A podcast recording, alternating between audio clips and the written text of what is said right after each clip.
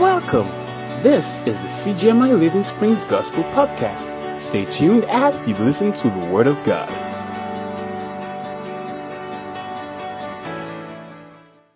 Forgiveness, the Christian essential. What is forgiveness? Forgiveness, a Christian what? Can you help me tell your neighbor? Forgiveness, a Christian essential. Help me turn to the next neighbor and say, Forgiveness, a Christian's essential. So, what is forgiveness? Hello? Hello? Aha. If you know the way I, I, I do my things, I don't preach at you. So we're going to have a conversation. We're going to talk. What is forgiveness? Anybody? Check your dictionaries. Check your dictionaries. What is forgiveness? Or what does the dictionary describe as forgiveness?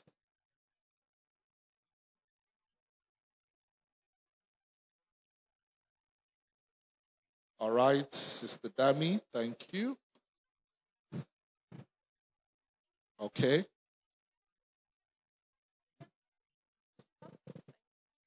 It's a conscious, deliberate decision to release feelings of resentment or vengeance toward a person or, or group who has harmed you, regardless of whether they deserve it or not. Ooh. Did you hear that? Or should she read it again?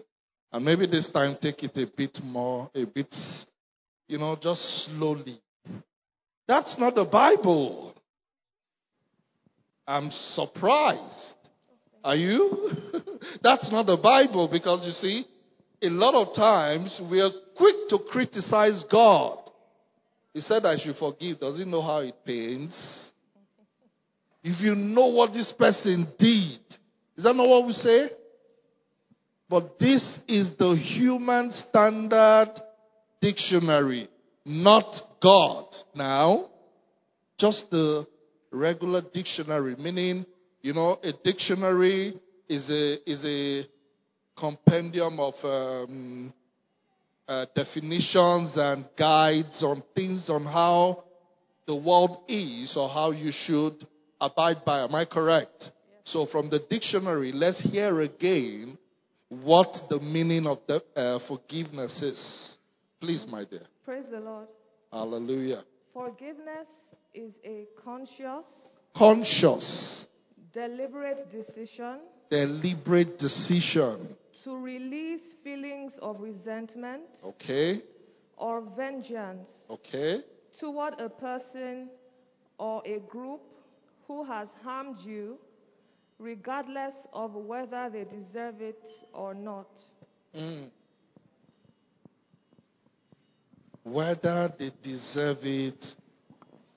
Mr. Dami, thank you. Because I've heard a lot of us say, ah, this person, does not deserve. Is it not true? We say it. And some of us say with our full chest, ah, I will never forgive this person. Hallelujah. Hallelujah. Many of you don't like my message today, right? ah, this person, what this person has done is X, Y, and Z. And you know the interesting thing? A hundred percent of the time we are correct. Hello? A hundred percent of the time we are what? We're correct about the actions or inactions of the other person. A hundred percent of the time, we are well justified to hold a grudge. We're well justified to hold something against the other person. We're well justified to be hurt and to be what? To be beaten down or betrayed. Are you with me? Church, are you with me this morning? So forgiveness doesn't mean you are not hurt. Hello? Forgiveness doesn't mean you are not what? It doesn't mean you are not having the feelings of betrayal. It doesn't mean that someone has not done something wrong to you. But the last part of the dictionary says what? Whether they do what? Help me look at your neighbor. Say, neighbor. Look at them with one corner eye again. Say, neighbor. I know that person did not deserve it. But you have to forgive. It doesn't sound nice, right? Because I'm sure you are just reliving and playing in your mind the action movie that happened.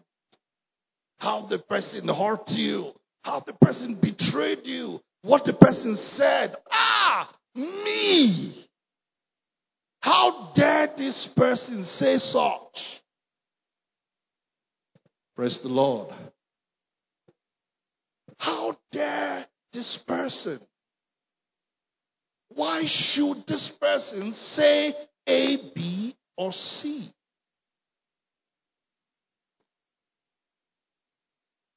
One of the first things I'm going to establish about forgiveness is this forgiveness is not memory loss. Hallelujah. Forgiveness is not what? Help me preach to your neighbor. You help me preach today. Eh? Help me turn to your neighbor. Say, neighbor, now me and you today. Forgiveness is not memory loss. Some of you think, ah, to forgive, I will just forget about it. So a lot of the time, some of us actually try to do it. We say we're forgiven. And guess what? We just try to forget that person and everything that concerns that person. Do you know when or how you know you are not forgiven? Maybe after 10 years you meet that person. By mistake. Hey, Pastor please come. Maybe you are just jeje on your own in the office or somewhere, or a crowded place could be the market, right? And you're just going and he's going, and all of a sudden, someone touches you and you're like, ah, okay. You. What happens at those moments? You discover that for the first minute you freeze, and everything you thought you had forgotten does what? Comes back rushing, and from the head, from your head to your toe, though you are black, you are flushing red. Are you with me? And then you look at him and you are like, oh my God. You know those movies where they try to play what you're thinking in your mind? You get out of your body and you strangled him dead before you remember that I thought I had gotten away from you. Why? All the feelings of hate, of anger, of frustration just does what in one moment rushes back. And you are just, God hold me from committing murder. Thank you, Pastor. Guess what? If you ever have such feelings against anybody, regardless of who they are, whether they're your ex, whether they almost used you for rituals, or whatever, eh? after a period of time, you have not forgiven. Let me turn to that neighbor. Say, neighbor, neighbor, is there anybody like that? Hallelujah. So, guess what? Forgiveness is not memory loss. It's not trying hard to forget what they have done. And you see, for us to really talk about forgiveness or go into the teaching of forgiveness, first of all, let's introduce you to unforgiveness. Hallelujah. Unforgiveness. So, what is unforgiveness? Huh? So, if I want to read that definition backwards, it's simply unforgiveness. It's when someone has hurt you and you are ready for them. You are ready to deal with them. You are ready to hold the grudge. You are ready to put them in your heart. Create one special dungeon in your heart for them and lock them up there and throw away the keys. Hallelujah. You see, unforgiveness, the Bible used a, a very interesting scenario or a story to actually portray this. And we're very familiar with the story. The Bible talked about two servants. And it said one of them had his family. He had a master. They both had their masters. And this guy was a perpetual debtor. He kept borrowing from his master and borrowing to the extent where he could no longer pay. And really, even if his entire family was sold, if his entire family were sold, he still would not be able to pay. And then the master was reconciling and said they should call this guy to him that, oh boy, what's wrong with you? You have so much debt. Why have you not paid? And the Bible says he fell down on his knees to the master and said, Please do what? Forgive me. Give me a little time and I will do what? I would pay back. I don't have the money. And the Bible says the master took pity on him and did what? Forgave him everything he owed. The master said, Don't worry, just go. I have forgiven. And the Bible says this man went out rejoicing. He was so happy that what the master had done what? Forgiven him. And immediately he stepped out. He saw somebody who was owing him one small lunch money. And he said, Guy, I paid for your lunch some days ago. Where's my money?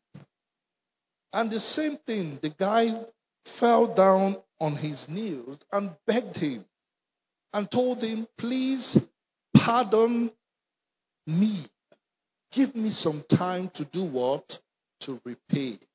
But he said, No, you? How dare you?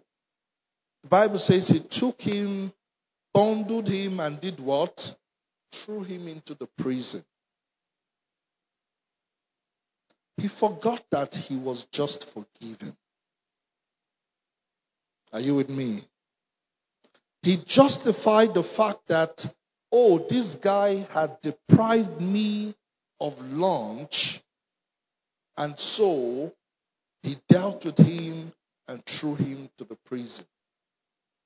He justified himself by saying, Oh, this person has cost me so much hurt or things I could have used this money for, which I could no longer use it for. And he beat him up and did what? Threw him to the prison. And the Bible says that when the other servants who were around saw what had happened, they went back to the master and did what? Reported to the master. If it was you, what would you do?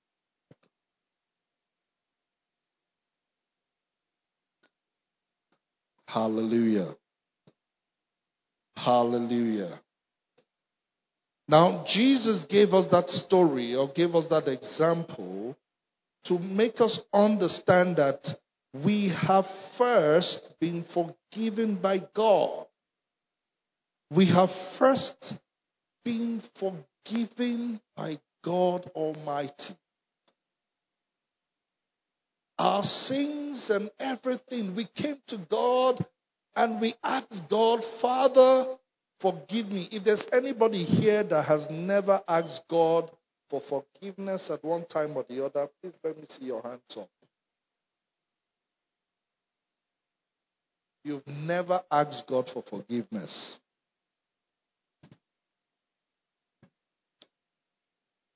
Okay, interesting. So means you've asked God for forgiveness several times. Am I correct? How did you know God had forgiven you? Hello? Let me ask your neighbor, how did you know God has forgiven you? Answer. You know, my own Christianity, I like to be very practical. Eh? I don't like doing church things. I like to screw you and be sure that you know what you're saying about or what you're talking about. So, how did you know God has forgiven you? Anybody? Ah, it's very simple now. Let me look at the neighbor again with corner eye. Say, neighbor, are you sure God has forgiven you? What did they say? How did you know? Huh? Anybody? Okay. Let me ask another question. If you've ever had this still small voice inside or one peace that just makes you feel that you are in right standing with God, raise your hand up. Raise your hand. Let me see. You just know generally, ah, inside, ah, you just know that me and God, uh we day corner to corner. Let me see your hand. So let me tell your neighbor, neighbor, that is how you knew. The Bible says it very simply. It says that the Spirit of God does what? Bears witness with our spirit that we are what? So, how do you know you're born again? It's the same way. The Spirit of God does what? Bears witness. What does it mean to bear witness? Huh? To confirm, to tell you it's okay. Are you with me? To tell you, to give you that peace that it's okay, you are doing well. Are you with me? So the Spirit of God bears witness with your spirit that you are a child of God. So when you ask God for forgiveness, how do you know you're forgiven? The Spirit of God does what? Bear witness with your spirit that you are forgiven. Are you with me? And so, because you're forgiven, you can now walk in that boldness or walk in that understanding with God. Are we together? So, if God has forgiven you, why won't you forgive another? So, here are some things about unforgiveness and why we should actually consider the part of forgiveness rather.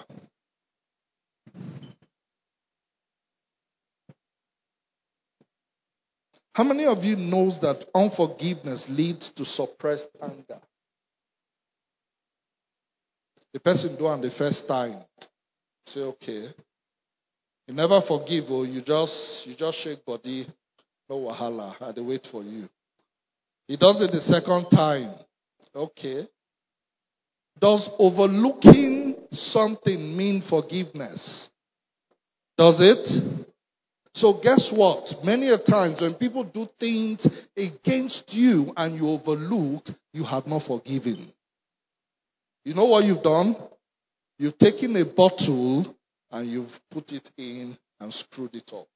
And you kept the bottle somewhere. He does another one. You bring it, you open it, you pack it, you put it inside, you screw it. This is very common with spouses, husband and wife. He or she does another one. You take it. Ah, this time you're almost going boiling. You open the bottle. After all, they say women should be what? Submissive. You put it inside the bottle, you screw it, you keep it. Then one day, one day, he just made a simple joke. And the joke was the last one that entered the bottle. But the pressure was too much. So the bottle went boom. And unfortunately, you are cooking that day. And then the pepper and salt continues like this, like this, like this, until you have served him the food. And he had taken a few rounds down before he realized that he's sitting at the toilet for the rest of the day. What caused it? Unforgiveness. Are you with me? Hallelujah. Or he just something just happened. You just said something, and the next thing you just went, boom, and you are your hand to where? The truth is, when you want to settle the matter, you ask yourself, is it what he said or what she said that made you raise your hand? And even you'll be looking at yourself, you'll be wondering, it doesn't add up, right? You know what has caused it? Series of bottled unforgiveness. Or maybe someone like Brother John, who is very annoying. He didn't come to choir practice today or yesterday. Next week, he did not show up. He was supposed to take solo, he did not show up.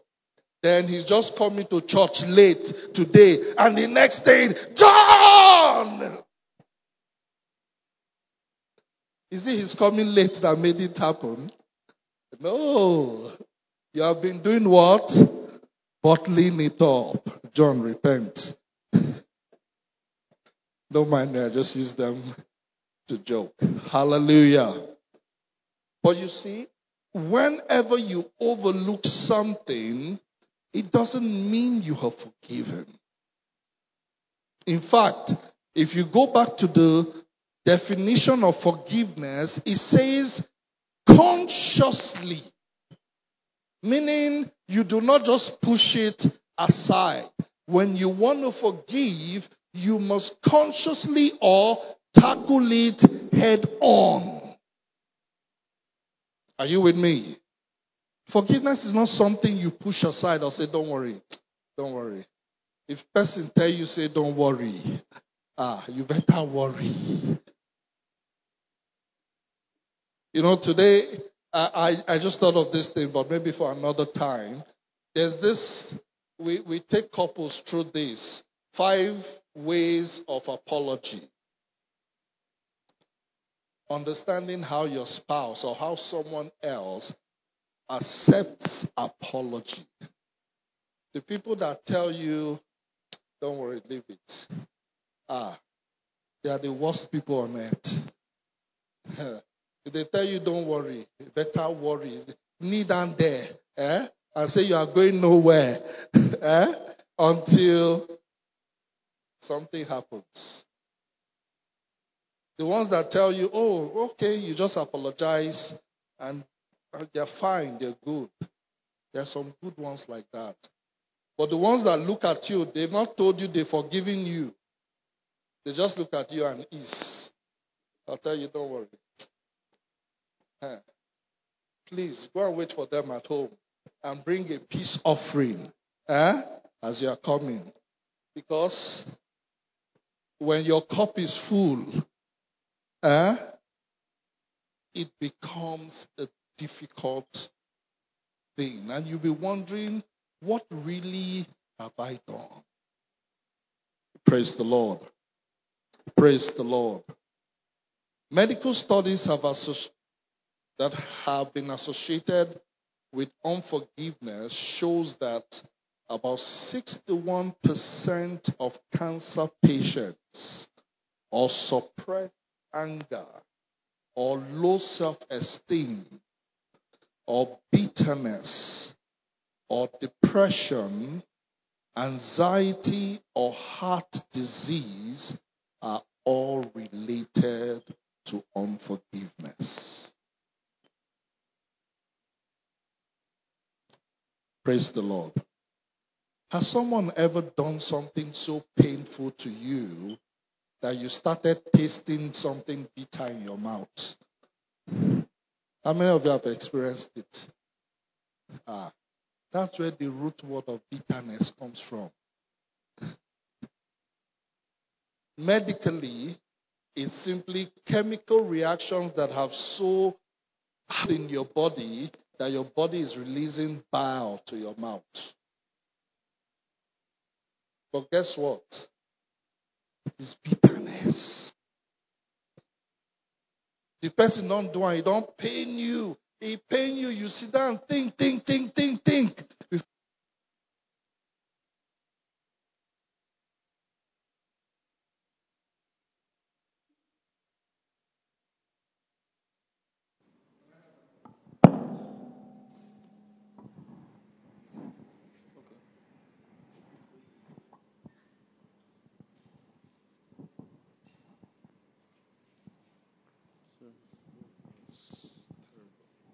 Hallelujah. You know, someone does something to you and it's so painful. You sit down, you're thinking, you're thinking, you're thinking, you're thinking, and you have thought and thought and thought to the extent that they carry you to the hospital, they do all the checks, and they say there is nothing wrong with you but you cannot eat, you cannot sleep, you cannot do, you are just there. Praise the Lord. Praise the Lord. What we don't realize about unforgiveness is this unforgiveness does nothing to the other person. Hello?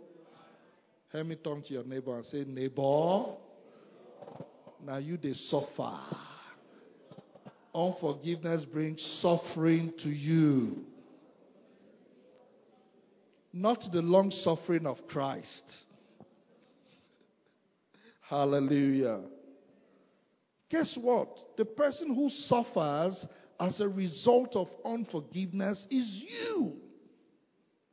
The person who spends long, unproductive hours thinking and, you know, groveling about nothing is who? Is you. The other person wakes up, does his or her pancake, and does what? Strolls to work. Maybe when the person is even dressing up, you are just there. He did not even recognize what he has done women. How dare he? The guy wakes up, enters the bathroom, comes out, and he's about going, and you're just there rolling on the bed from one side to the other and wondering, can't he realize he has just done something? And the guy says, honey, see you later. And you're like, see who later? Meanwhile, he doesn't even realize he has done.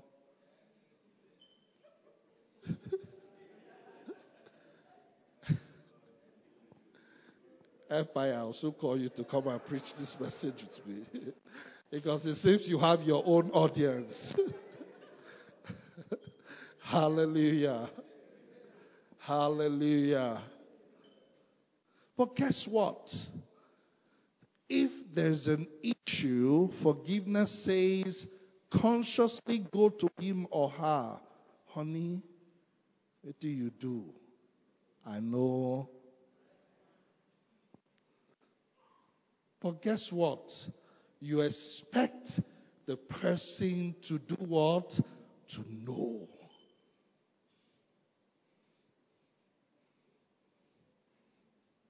You see, unfortunately, we are somewhat justified. So you see, this is the bad part about forgiveness.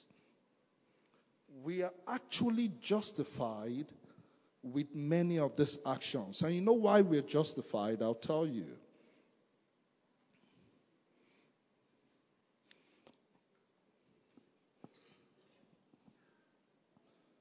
If someone you don't know steps on your foot in a busy marketplace, what is the most reaction you're going to have? Help me, please. What's the most reaction you're going to have? You're either going to, ah, didn't you see me? Why did you step on my foot, right? Would you address the issue immediately or would you hold it? You address it immediately, right? So, why would your wife do something and you hold it? Huh?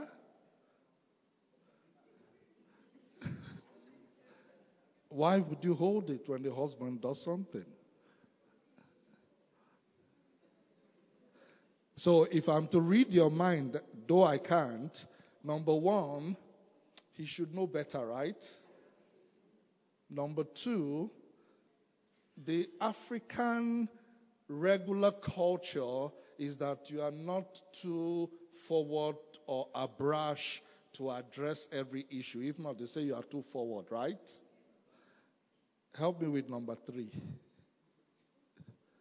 Huh? Patience. Oh, oh, God is trying to build patience in me. So where's that my bottle? Patience. You drop it in, right? Aha. So you,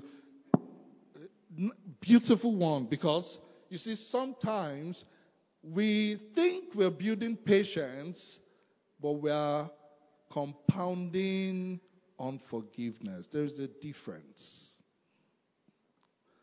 So, guess what? Patience, if I'm to quickly address that, patience would be Father, you're trying to teach me patience, and so this issue comes up. Rather than me being brushed to address the issue in an ugly manner, I should address the same issue in a different manner. So let me quickly use the um, an example Reverend Rita did used some months ago when she was teaching. She said she had this friend who was very quick in terms of lashing out at the husband. And any little thing she would have lashed out. And she started praying for herself for God to teach her patience. And so, guess what? This man started doing more things, more annoying things. And there was a time he was just going on and on and on about something, and she was there, and she practically did this. Look at what she did. She practically did this. Why? Because she knew if she had let go of that hand, there would have been tongues of fire. So patient meant hold the lips so that nothing comes out. And then later in the evening, she went back when she was now calm. She went back to address the issue. And she actually discovered there was really nothing to it at the end of the day. But guess what? If she had responded back immediately, what would have happened? World War III. And that would have led to another thing, and to another thing, and to another thing. Praise the Lord. So, back to our initial question why is it that a stranger easily would harm or do something and you would take it calmly or you would react but not hold it for another one week. It is your husband here. He's not around. But he goes to work on Sunday and he comes back and you are throwing face at him. Aha. Do you do that? Sometimes.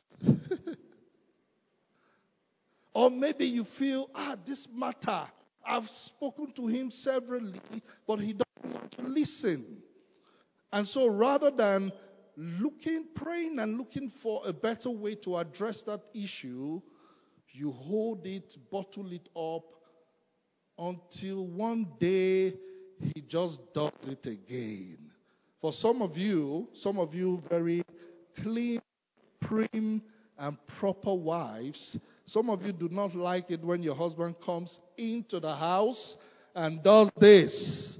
Just removes and, you know, and in your mind you're like, here we go again. Am I the cleaner? Or am I a wife? And you keep bottling it up and bottling it up and bottling it up. And maybe one day you guys were having a wonderful time. You've just had wonderful time and you're coming back into the house and as he's removing the tie, you, you tell yourself, we are ready for you today. and you tell him, did you marry a wife or you married a house cleaner? And he's looking at you.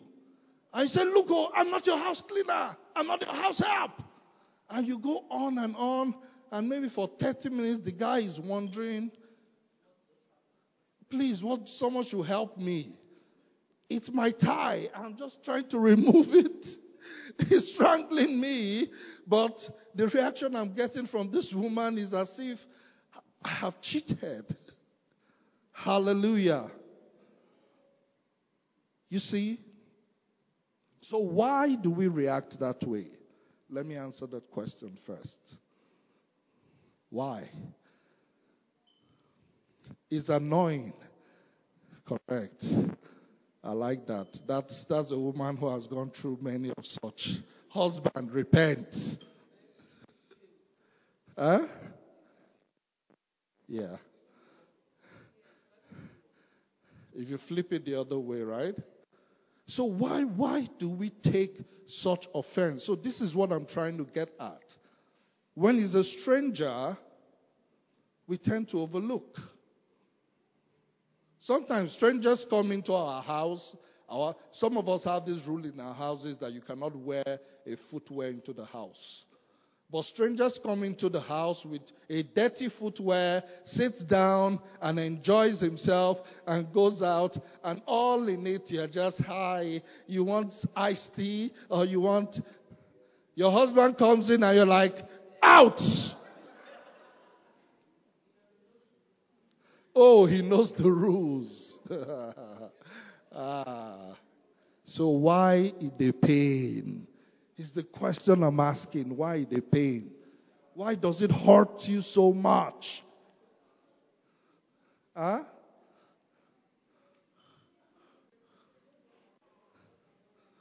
Okay. He should know you better. Yes, sir. Okay. He should know what you like and what you don't like. How many of us agree with faith? All right. Another reason.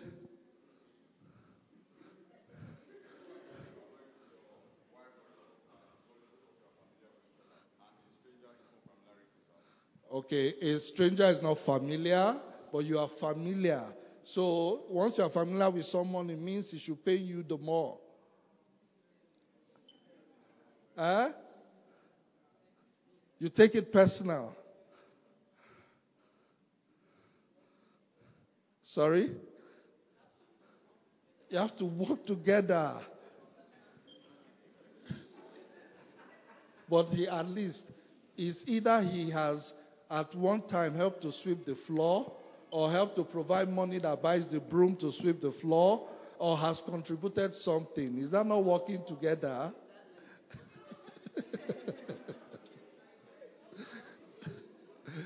Hallelujah.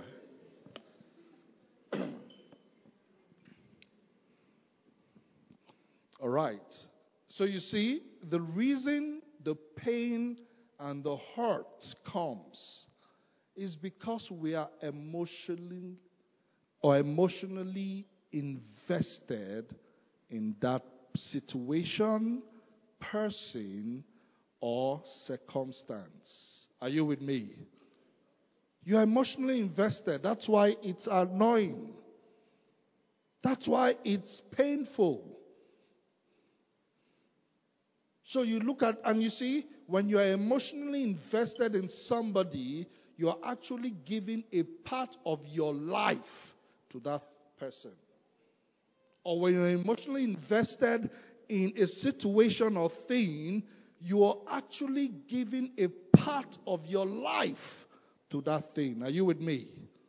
So, guess what? When the person does something contrary to what you want, or something contrary to what you have agreed, or something contrary to how you guys have said this is how it should be, it's going to be painful. It's going to hurt. Why do you think when a guy, for example, leaves a woman or leaves a lady for another person, there's usually heartbreaks? It's emotions that have been invested.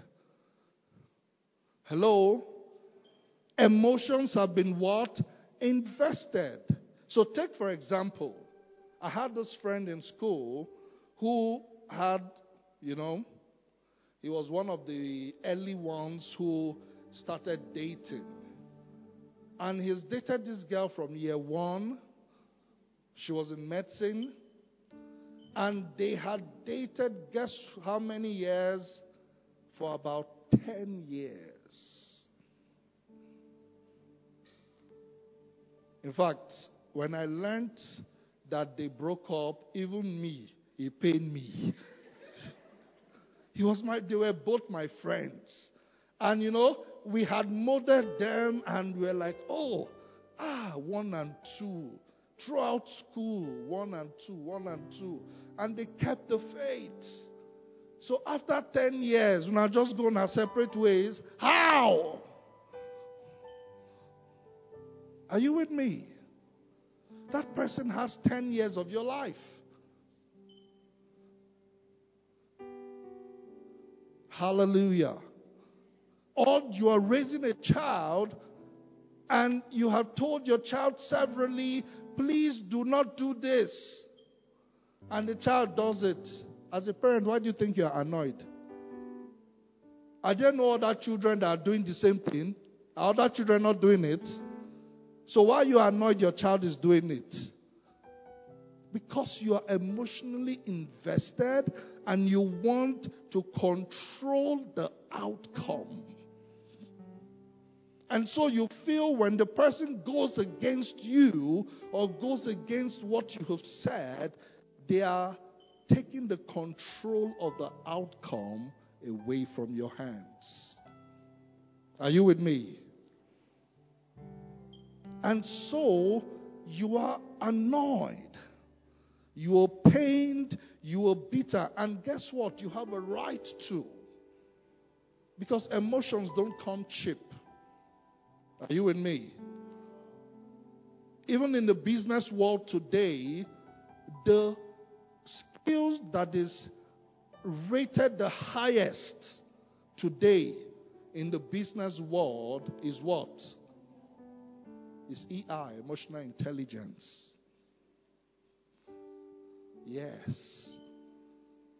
Emotional intelligence is the skills that is rated the highest in the business world. I thought it would be innovation. I thought it would be something else. But guess what? It came down, and this is something that even Google researched on a few years ago.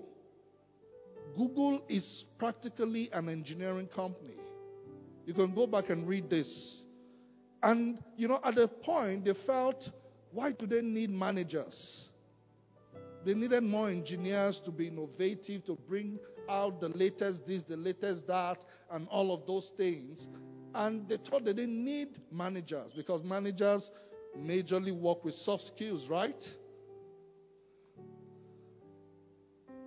And they actually put it into action for about, I think they did the research for five years.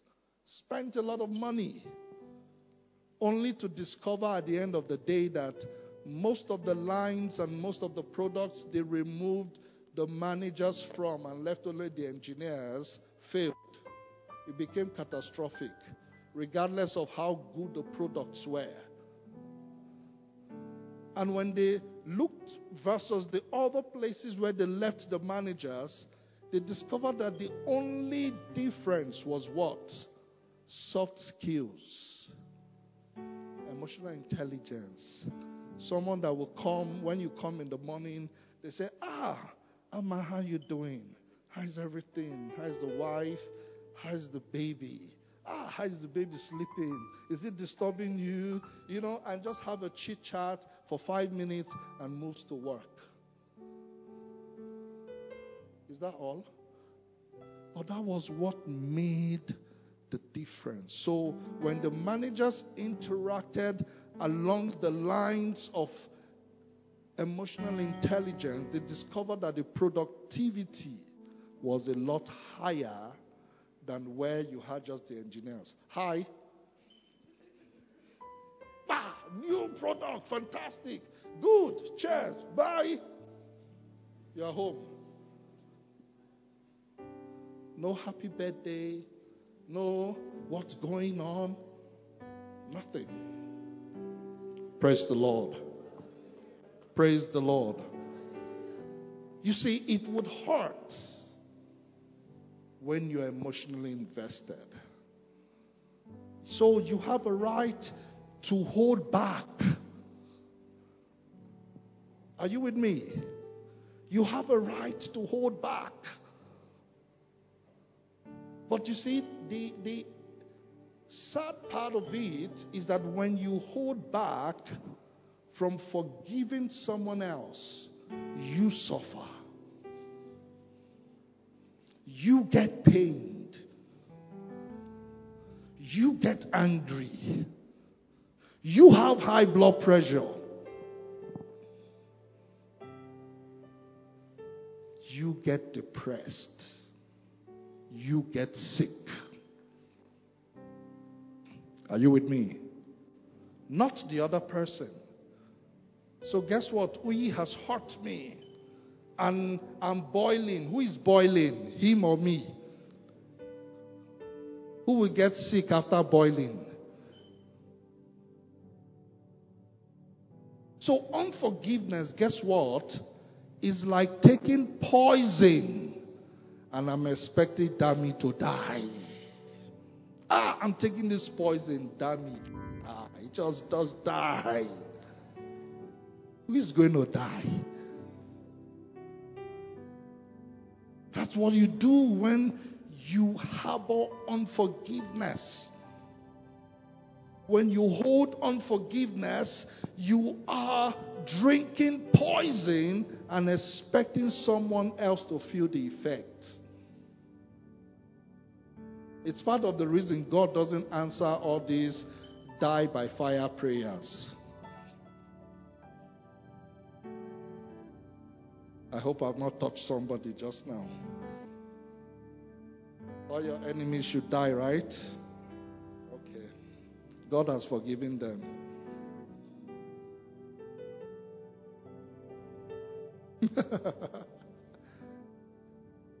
You're praying for them to die. God has forgiven them. Which one is going to work?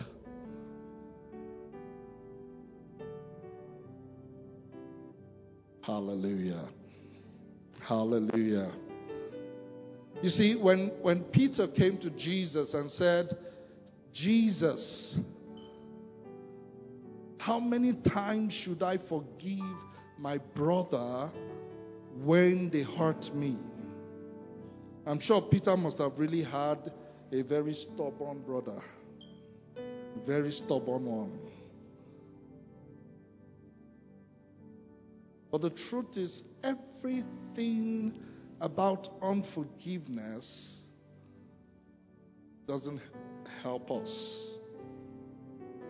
Some of us, we hold unforgiveness so much that we begin to have ulcers.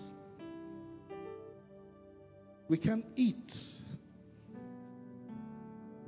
And so the pain is so bad that we're not eating, while our bodies is producing bile we're bitter, and the bile is digesting our stomach or the walls of our stomach. So, bile is acidic. Bile produces high contents of acid. And it goes in there and begins to digest the walls or the linings of the stomach. That's how ulcer comes. Part of it. So who's suffering? Is it all? Please reason with me. Is it, is it just that we like suffering? Huh? Do we just like it? So the question, uh, help me ask your neighbor again. Neighbor? Neighbor? Help me look at them with a corner eye. Neighbor? Why won't you just forgive?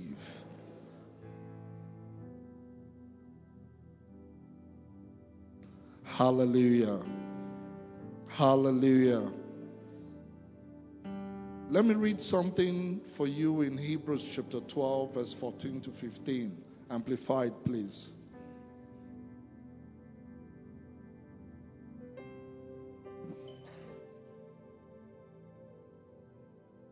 It says, Pursue peace with all people. With how many people? With only your husbands, with only your wives, with only outsiders, with all people, and what? Holiness, without which no one will see the Lord. Looking carefully, lest anyone fall short of the grace of God, lest any root of bitterness springing up cause trouble, and by this many become defiled. You see, one of the things bitterness or unforgiveness does, because unforgiveness, the root cause of bitterness is actually unforgiveness. So, one of the things it does is that it defiles many people, not just you or the person you are holding a grudge against. You know why and how? Because when you're bitter, the next person you're going to interact with is going to be defiled. You know why? When the person says hi, you say, and so? Are you with me? When you hold something, some of you, someone might have broken your heart and they've moved on. But you're still holding against that person. When God brings your husband, how would you react to him? Are you with me? How do you think you react to him? With bitterness.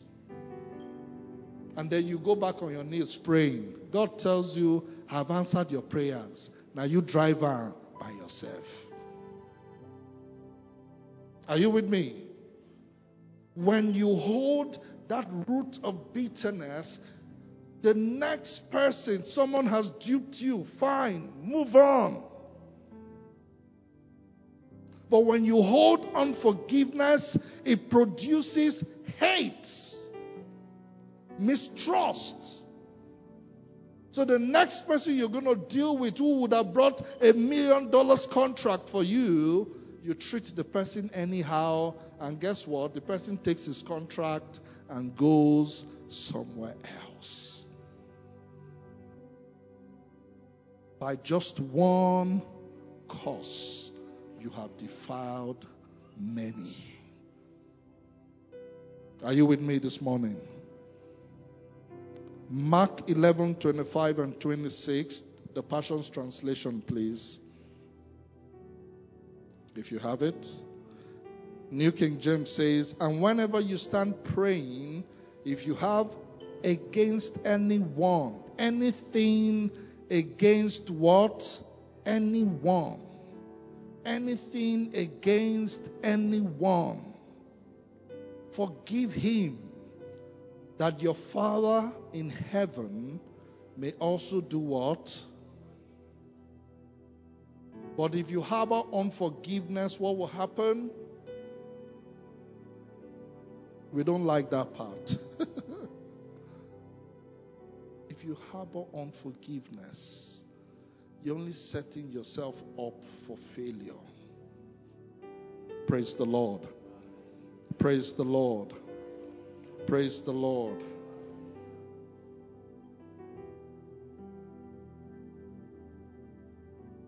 And you see, from some of the things you've said, whether you want, however you want to look at it, physically, spiritually, unforgiveness is dangerous. Are you with me? Unforgiveness is dangerous. It's terrible. It's not what you need. It's not what you should be dealing with. Yes. Is it is it is it hurtful? Yes, we know. Is it painful? Yes, we know. Do you have a right to hold the grudge? Yes. Are you justified to be hurt? Yes. Do they deserve it? No. They don't deserve it. So you see that logically, and this is part of the part I'm going to continue from next week, for us to understand what forgiveness really is. Because guess what? Humanly speaking, you cannot forgive. Are you with me? You need to realize that. Humanly speaking, you as a person cannot forgive. Because really, let's look at the indices. Is it painful? Did they hurt you? Should you break their heads? Thank you. Should you do them back? In fact, in the law of Moses, what did he say? You do me. Some people who added, God no go vex. But that's just to tell you the regular human anatomy and reaction. But if you really look at the dangers of unforgiveness, the reverse question comes to mind why should you die for another person? If the person has hurt you, who should die? If the other person has done wrong, who should carry the burden? The person. But unfortunately, because it doesn't work that way, when the person hurts you, who bears the hurt? Who bears the hurt? Who doesn't sleep? Is you. Who doesn't eat? Is you. Who looks at the person and the next thing your whole day is spoiled? Is you. Or you just see a phone call or a message. Ah! Is you. So, really, if you are the person that goes through all this pressure and all this pain and all these issues, is it really worth it? Help me ask your neighbor, is it worth it? Is it worth it? You know, some of us, I'm just, it just flashed through my mind now. You know, thank God for God. You know, if I were God, if you do me, that you are going to ensure say the pain, now you go feed the pain. I go to cruise. Until I release you, nothing they happen. I'm sure if God gave many of us that power, what would you do? Ah! Gang, gang. Some of us will show some people pepper. Right? But you see, God is God.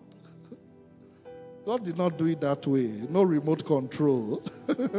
so, if you want to be set free, you have to let go. Help me tell your neighbor if you want to be set free, you have to let go. Can we rise up on our feet this morning? Thank you for listening to the CGMI Living Springs Gospel Podcast. You can follow us on Instagram, Twitter, Facebook, and YouTube at CGMI underscore L Springs.